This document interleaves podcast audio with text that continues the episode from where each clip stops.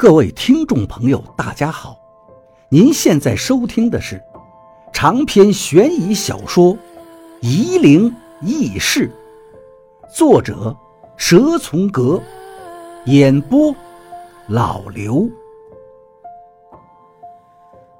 第二百一十七章，走了几步，我站着不动了，转着脖子看着四周的山峰。王八问我：“怎么了？”没什么，我继续走路。也许我听错了吧。我希望我是错了。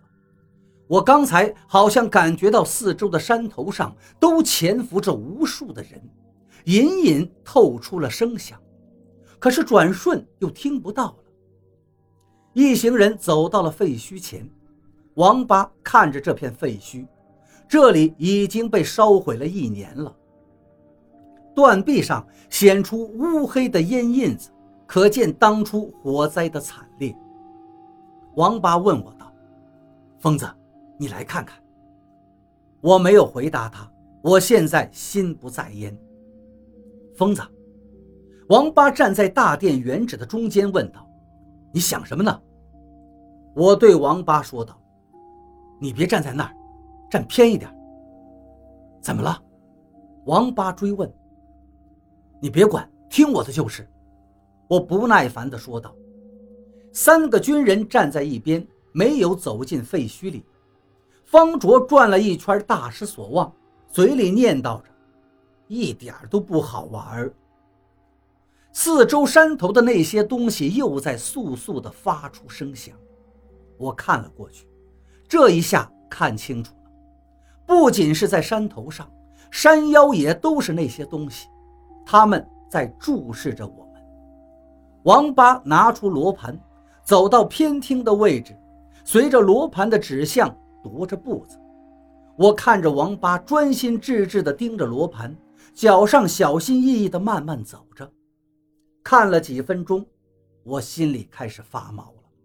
王八在绕一个圈子，他已经绕了四五圈了，可是看他的动作，他自己一点都不知道。王八，我轻轻地喊着：“你是在走直线吗？”“是啊。”王八的回答证实了我的想法。头顶太阳正当头，可是我身上却很冷。那个少督府是故意在这里的，不对，他应该一直就在这里。这把火烧得太蹊跷，是有人故意烧了，让它散温的。我对王八喊道：“你别看罗盘了，没用。”王八却不听我的话，仍旧绕着圈子在走。我知道出状况了，连忙对王八喊道：“别走了！”王八的身体变成了影子，他现在正在四处张望，嘴里喊着：“疯子，你他妈的去哪儿了？”我突然意识到身边的景色变了，明明是中午，可是天却是黑的，太阳在头顶变成了昏暗的绿色。兜圈子的不是王八，而是我自己。我意识到，我看见王八在大声喊着：“方卓，方卓！”我回头去看方卓，方卓和三个军人也变成了模糊的影子。方卓朝我的方向打量了一下，我的身体猛然一抖，身上又感受到了阳光的热量。王八看到我了，对我说道：“是不是他？是不是？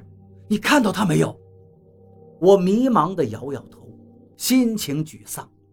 我还以为自己算得上有本事的人，可是在这里竟然不知不觉中就中了招，被拉了进去。王八想了一会儿，对我说道：“他在注意你。”我点点头。他上次就对我感兴趣。方卓走过来，咬着手指甲，对我说道：“徐大哥，刚才你走得好远呀。”我们又退到了废墟外面，不知道怎么做。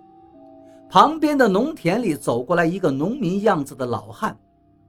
看了我一会儿，对我们说道：“你们来晚了，这里没什么看头了。”王八想着左右无事，就拉着老汉闲扯起来。老师傅，烧了之后来的人多吗？你们知道被烧了还来玩啊？老汉很奇怪。您是不是住在附近呢？王八问道。是啊，这里的田就是我的。老汉说道。王八又追问：“那您看到这个宫殿被烧的样子了吗？”老汉不说话了。要走，王八连忙去拦。老汉说道：“每个人都问，都已经烧了，问了有什么用？”老汉坚持走了。我和王八知道这宫殿烧得蹊跷，可是这老汉一听我们问他，掉头就走，是不是有人交代过他什么呢？方卓在喊饿了，王八不耐烦得很。就说不带你来，屁事多。我们拿出随身携带的蛋糕和火腿肠，我也饿了，撕开蛋糕的包装，咬了一口到嘴里，噗！我把蛋糕吐了出来。我对王八喊：“怎么买的东西都坏了？”我举着手上的蛋糕，果然蛋糕已经生出一层绿毛，硬邦邦的。王八也把他手上的蛋糕看了看，也是一样。方卓把火腿肠的包装撕掉，果然里面的肉已经变质发黑。王八说道：“这是我早晨在蛋糕房买的呀，刚烤出来的新鲜蛋糕。”我向废墟的四周看去，发现了一个问题：整座废墟都没有长草。按说这里已经被烧了一年了，怎么都会有杂草长出来？可是并没有。王八也注意到，他对我说道：“疯子，你看，废墟四周三丈，三丈内没有活物。”我接上他的话，因为这个太明显了，一些杂草灌木仿佛有一道无形的界限，只能长到这里，里面都是泥土胶墙。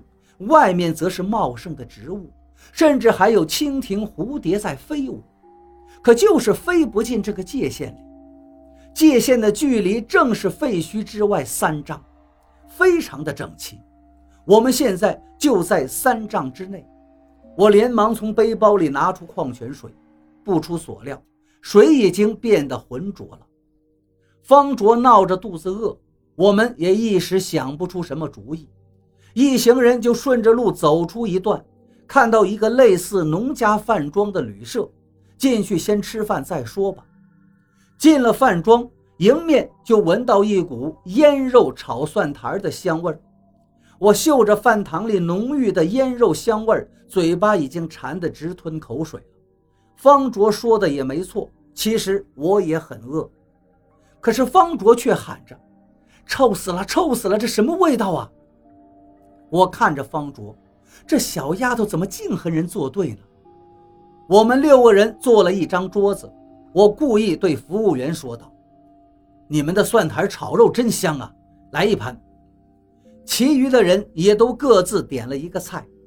方卓点菜最麻烦，炒肉丝，不要辣椒，不要蒜，不要姜，不要葱，青椒要不要？服务员小心翼翼地问道：“不要。”方卓说道。“小师傅。”服务员问道，“那就只放点油盐。”“嗯。”方卓补充了一句，“炒的不好吃，我可不给钱啊。”